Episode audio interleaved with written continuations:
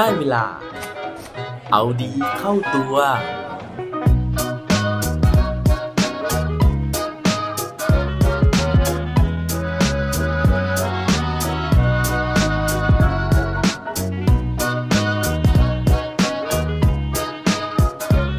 จะเป็นยังไง ถ้าเราตัดสินใจไม่ซื้อของเลยตลอด 1 ปีสวัสดีครับ พบกับผมชัชวานแสงปรีดีกร และรายการเอาดีเข้าตัว รายการที่จะคอยมาหมั่นเติมวิตามินดีดด้วยเรื่องราวแล้วก็แรงบันดาลใจ เพื่อเพิ่มพลังและภูมิต้านทานในการใช้ชีวิตให้กับพวกเราในทุกๆวัน เคยมีบางครั้งไหมฮะที่เรารู้สึกว่าเฮ้ยทำไมเราถึงช้อปปิ้งเยอะขนาดนี้นะฮะทำไมเสื้อผ้ามันถึงล้นตู้เสื้อผ้าไปหมดแล้วทำไมของกินที่อยู่ในบ้านของเราเนี่ยมันกินเท่าไหร่ก็ยังกินไม่หมดสักที ถ้าเกิดว่าคุณเคยมีความรู้สึกแบบนี้นะฮะ แล้วก็บางครั้งเนี่ยเรารู้สึกว่าถึงแม้เราจะมีข้าวของมากมายเต็มไปหมดเลย แต่ว่ามันก็ยังไม่เติมเต็มความต้องการของเราสักทีเรายังอยากที่จะซื้อเพิ่มไปเรื่อยๆนะฮะ เรายังสนุกกับการช้อปปิ้งออนไลน์ สนุกกับการ confirm นะฮะ item นู้น item นี้ หรือว่าสิ่งต่างๆ ที่มันล่อตาล่อใจของเรา ถ้าเกิดว่ามีอาการแบบนี้นะฮะ ไม่ต้องเป็นกังวลไปนะครับ เพราะว่า ตัวผมเองนะฮะบางครั้งก็เป็นแบบนี้เหมือนกันนะฮะอย่างช่วงนี้เนี่ยผมติดในการที่จะไปกด F นะฮะหรือว่า confirm หนังสือในห้องที่เขามาปล่อยหนังสือลด 50%เป็นอย่างมากเลยนะฮะเห็นทีไรก็ต้องเข้าไปกดแย่งชิงตลอดเลย ทีนี้นะฮะวันนี้เนี่ยเลยอยากจะมาชวนคุยนะครับว่าถ้าเกิดว่าเราลองคิดกันเล่นๆนะครับว่าใน 1 ปีที่กำลังจะถึงนี้นะฮะถ้าเกิดเราตั้งกฎกับตัวเองว่า ห้ามซื้อของที่ไม่จำเป็นแบบนี้ขึ้นมา คิดว่าเราจะสามารถมีชีวิตรอดอยู่ได้ข้ามปีไหมครับ ซึ่งต้องบอกว่าไอ้เจ้าความคิดแผลงๆนี้นะฮะมันมีคนที่เอามาทำจริงแล้วนะครับ แล้วก็พอทำสำเร็จแล้วเนี่ยเขาเอามาเขียนแล้วก็ถ่ายทอดเป็นหนังสือให้เราเนี่ยได้ลองอ่านกันดู เผื่อให้เราหลังจากที่อ่านเสร็จแล้วเนี่ยเราจะได้ตัดสินใจนะฮะว่าจะเจริญรอยตามเขาหรือเปล่านะครับหรือว่าจะยังมีความสุขกับการกด confirm ของต่างๆเนี่ยบนออนไลน์ หรือว่าบนออฟไลน์ แบบปัจจุบันอยู่ไหม ถ้าเกิดว่าอยากรู้กันแล้วนะฮะว่าเรื่องราวที่เขาได้ทดลองกันมาแบบนี้เนี่ยมันได้ผลเป็นยังไง เขาได้เรียนรู้อะไรจากการทดลองนี้บ้าง ไปฟังพร้อมกันได้เลยครับ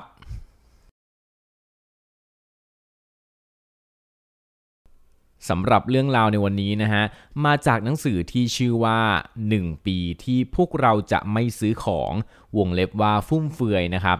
ซึ่งแปลมาจากหนังสือที่มีชื่อว่า The Year Without a Purchase Stop Shopping and Start Connecting ซึ่งเขาบอกว่าเรื่องนี้เนี่ยเป็นเรื่องเกี่ยวกับแรงบันดาลใจจากปณิธานของครอบครัวครอบครัวหนึ่งนะฮะที่ใน 1 ปีนี้จะหยุดซื้อแล้วก็สร้างสัมพันธ์กันมากขึ้น หนังสือเล่มนี้นะครับจัดพิมพ์โดยสำนักพิมพ์พราว แล้วก็เขียนโดยคุณ Scott Dannemiller นะฮะไม่รู้ออกเสียงถูกหรือเปล่านะครับ แล้วก็แปลโดยคุณกุลธิดารุ่งเรืองเกียรติกับคุณอลิสาสันตะสมบัติ เนื้อหาในเล่มนี้นะฮะก็อ่านเพลินๆดีนะครับ แต่ว่าต้องสารภาพเลยว่าตอนแรกเนี่ยเกือบจะตัดสินใจที่จะหยุดอ่านไปแล้วรอบหนึ่งนะฮะแล้วก็คิดว่าอะเราตัดสินใจฮึดอีก นิดนึงนะฮะ แล้วก็หยิบมันกลับมาอ่านอีกรอบ ปรากฏว่าพอมันผ่านช่วงประมาณ 10%แรกของเล่มไปครับ มันอ่านเพลินเหมือนกันนะฮะ ทีนี้เนี่ยเรื่องของเรื่องมันเกิดขึ้นมาจากว่ามีครอบครัวอยู่ครอบครัวหนึ่งนะฮะ ซึ่งก็คือครอบครัวของคุณสกอตผู้เขียนนี้เองนะครับ เขาเนี่ยวันหนึ่งเขารู้สึกว่า ข้าวของเนี่ยมันเต็มบ้านไปหมดเลยนะฮะ คือเขาซื้อของมาเต็มไปหมดเลย เสื้อผ้าก็มีมากมายนะฮะ ของกินก็มีมากมายอย่างที่คล้ายๆ กับที่ผมเกริ่นไปตอนแรก แต่ว่าทีนี้เนี่ยคือเขารู้สึกนะครับว่า แม้ว่าจะมีข้าวของมากมายนะฮะ แต่ว่าเขาเนี่ยไม่ค่อยมีความสุขนะครับ รวมถึงความสัมพันธ์ของคนในครอบครัวเนี่ยมันก็ไม่ค่อยดี เพราะว่าทุกคนเนี่ยเมื่อมีวัตถุนิยมนะฮะเมื่อมีความรู้สึกว่าเป็นวัตถุนิยมเนี่ยทุกคนก็มีอุปกรณ์มือถือนะครับแล้วก็ก้มหน้าก้มตาในการที่จะเล่นโทรศัพท์มือถือทำให้ความสัมพันธ์ในครอบครัวเนี่ยมันห่างเหิน แล้วเขาก็รู้สึกว่าเขาเนี่ยไม่มีการคอนเน็กนะฮะหรือว่าไม่มีความสัมพันธ์ที่ใกล้ชิดกันในครอบครัว ว่าแล้วนะฮะก็มีอยู่วันหนึ่งที่ครอบครัวนี้เนี่ยได้ไปฟังนะครับสัมมนาอะไรสักอย่างหนึ่งนะฮะที่พูดถึงเรื่องราวของจิตวิญญาณนะฮะแล้วก็เรื่องของการครอบครองวัตถุว่าตอนนี้หลายคนนะฮะหลายครั้งเลยที่เราถูกวัตถุครอบงำนะฮะเราตีความนะฮะหรือว่าเราให้คุณค่ากับบุคคลบุคคลหนึ่งเนี่ยจากวัตถุที่เขาสวมใส่หรือวัตถุที่เขาครอบครอง เราเห็นว่าเฮ้ยคนนี้น่าจะเป็นคนที่น่านับถือ เพราะว่ารถที่เขาขับ เราเห็นว่าคนนี้น่าจะเป็นคนที่มีฐานะจากเสื้อผ้านะฮะหรือว่า accessory เครื่องประดับต่างๆ ที่เขาสวมใส่ เพราะฉะนั้นครอบครัวนี้หลังจากกลับมานะฮะเขาก็เลยตัดสินใจว่าเขาเนี่ยจะลองครอบครองวัตถุเนี่ยให้มันน้อยลงนะครับแล้วก็เพิ่มความสัมพันธ์กับคนใกล้ตัวให้มากขึ้น ดังนั้นนะฮะเขาก็เลยตั้งกฎขึ้นมา 3 ข้อนะครับว่าใน 1 ปีที่กำลังจะถึงนี้นะฮะคือเขาเนี่ยกำหนด กฎเกณฑ์นี้นะครับตอนเริ่มต้นปีใหม่พอดีนะครับเขาก็ตั้งกฎขึ้นมา 3 ข้อว่า อย่างแรกเลยทั้งครอบครัวนะฮะจะไม่ซื้อของที่ไม่ใช่ของกินนะฮะไม่ใช่ของที่ใช้แล้วหมดไป พวกแบบว่าสบู่ยาสีฟัน หรือว่าของกินต่างๆ ที่ต้องใช้ในบ้าน โดยของเหล่านี้เนี่ยมีข้อจำกัดว่าจะต้องเป็นของที่ใช้แล้วหมดไปภายในระยะเวลา 1 ปี ข้อที่2นะฮะเขาตั้งกฎเอาไว้นะครับว่า ถ้าเกิดว่ามีของอะไรก็ตามที่เสียนะฮะหรือว่าพังเขาจะไม่ซื้อใหม่ เขาจะเลือกที่จะซ่อมก่อนนะครับ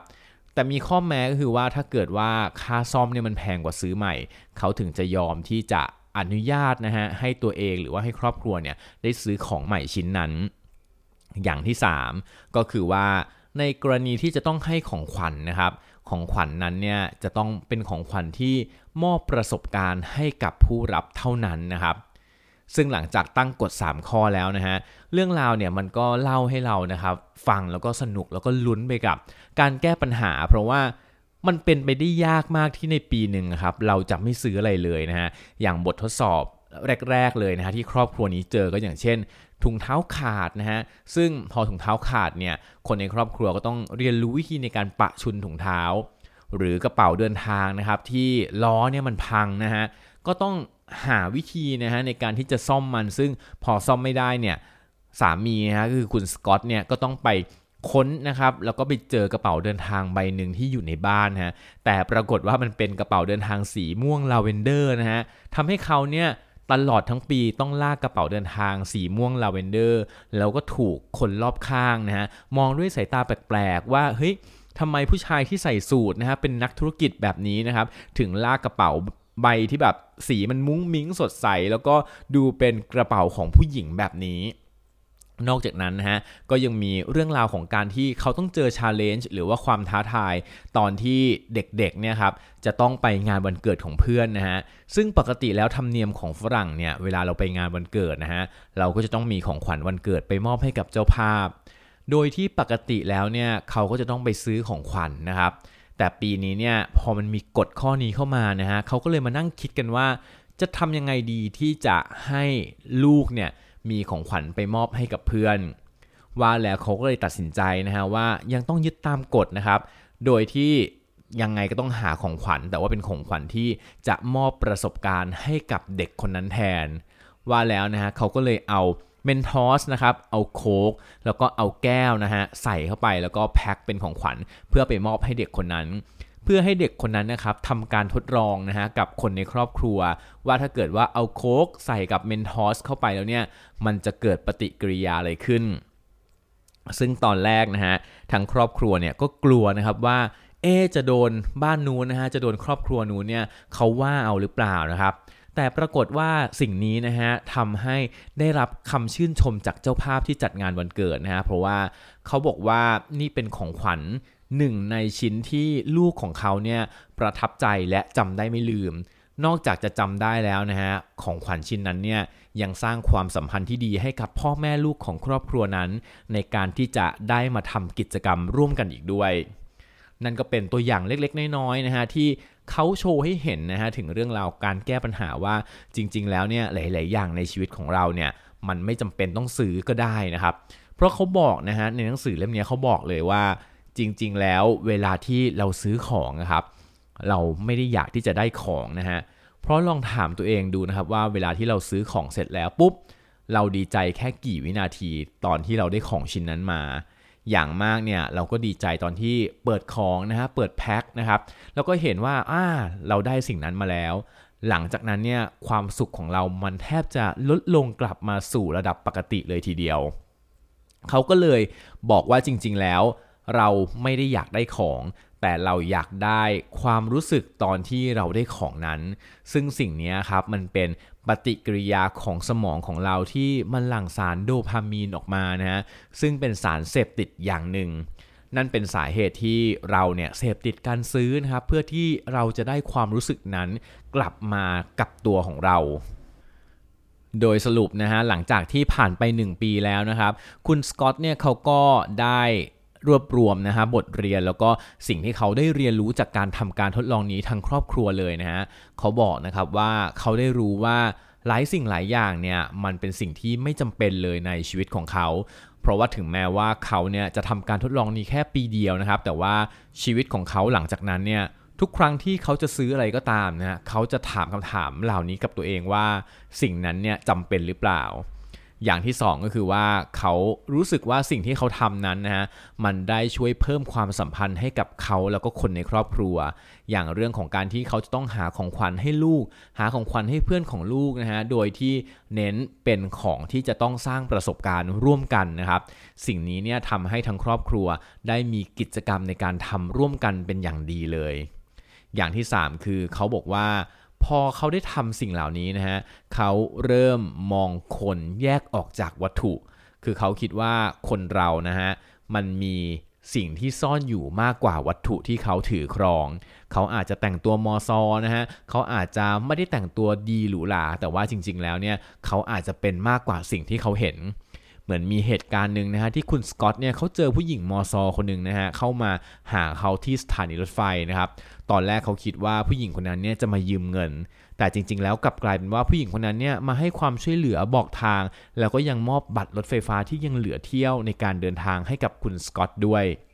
ทั้งหมดนั้นนะฮะเป็นอุทาหรณ์นะฮะเป็นเรื่องที่สอนเราเหมือนกันนะครับว่าเราจำเป็นที่จะต้องซื้อของมากมายในชีวิตของเราแบบในปัจจุบันหรือเปล่า ถ้าเกิดว่าคุณยังไม่แน่ใจนะฮะ คุณยังรู้สึกว่าหลายๆ สิ่งเนี่ยมันยังจำเป็นอยู่นะฮะ ลองใช้วิธีของคุณสกอตในการที่จะหักดิบนะครับ แล้วก็ลองดูนะฮะ เพื่อที่วันหนึ่งเผื่อชีวิตของเราเนี่ยจะเปลี่ยนไปและเราจะครอบครองแต่สิ่งที่จำเป็นต่อชีวิตเราเท่านั้นครับ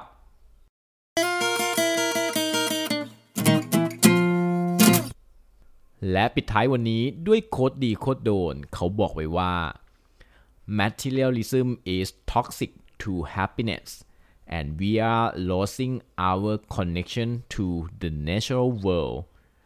วัตถุนิยมเป็นภัยอย่างหนึ่งนะฮะ ต่อความสุขที่แท้จริง แล้วก็มันทำให้เรายิ่งห่างไกลแล้วก็ห่างไกลออกจากตัวตนแล้วก็ธรรมชาติของโลกนี้ครับ อย่าลืมกลับมาเอาดีเข้าตัวกันได้ทุกวันจันทร์ พุธ ศุกร์ พร้อมกด subscribe ในทุกช่องทางที่คุณฟัง รวมถึงกดไลค์ กดแชร์เพื่อแบ่งปันเรื่องราวดีๆ ให้กับเพื่อนๆของคุณผ่านทุกช่องทางโซเชียลมีเดีย สุดท้ายนี้ขอให้วันนี้เป็นวันดีๆ ของพวกเราทุกคน สวัสดีครับ